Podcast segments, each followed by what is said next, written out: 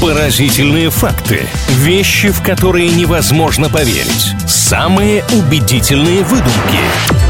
Правдивая ложь на правильном радио. Время правдивой лжи на правильном онлайн, а это значит, что в ближайшие пару минут мы узнаем пару интересных фактов. Тут только нужно приготовиться к тому, что в теории эти самые интересные факты, которые нас впечатлят или вызовут какое-то количество определенных эмоций, могут оказаться не настоящими, но все точки над «и» будут обязательно расставлены к концу этого выпуска. Маша, здравствуй. Привет, Илья, у меня есть для тебя несколько интересных фактов, конечно, и для наших слушателей, поэтому если вы готовы, то я тоже готова. Скажите, пожалуйста, вы внимательно смотрите на ценники, когда что-то покупаете? Или вот берете любимые товары, неважно, сколько он стоит? По-разному бывает. Все зависит от ситуации и конкретного товара. Но вот сейчас я буду проверять, насколько хорошо вы разбираетесь в ценниках. Правда ли, что буква S, которая обычно располагается рядом с ценой продукта, это сезонная акция? Если такая буква там имеется, то, значит, не стоит в ближайшее время ждать изменения цены на этот товар, что он там подешевеет и будет по скидке, к примеру. Но я в ступоре конкретнейшем. Какая еще буква S? Там что, буквы есть, цифры же главное. Увидел, тебя цифры устроили, ты взял и пошел.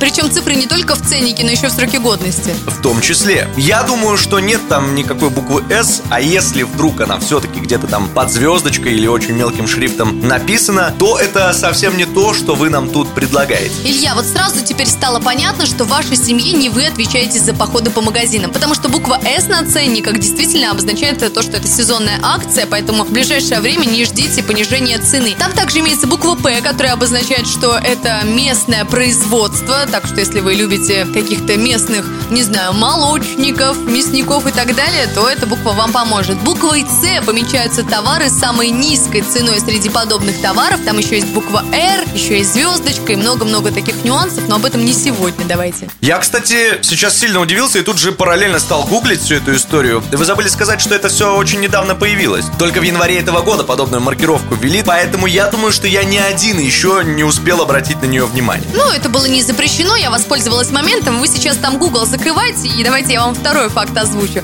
Правда ли, что на Руси в калачах делали маленькую дырочку, ямку, куда насыпали соль? Что вы знаете о тех временах и той выпечке? Нет, в калаче дырки точно не было, ручка у калача была. И отсюда, насколько мне известно, пошла знаменитая поговорка «дойти до ручки», которая говорила о том, что несостоятельные люди целый калач себе позволить не могли, а вот только ручку от калача, это да. Да, которую выбрасывали, так как за эту ручку носили калачи, и потом это было не гигиенично ее съедать. И вот некоторые граждане их действительно собирали. Илья, я поражена тем, насколько вы хорошо знакомы с нашей историей, отчасти с такими метафорами и поговорками, поэтому я вам чуть-чуть аплодирую, но в целом сегодня не могу сказать, что вы однозначный победитель. Счет 1-1. Спасибо вам за игру.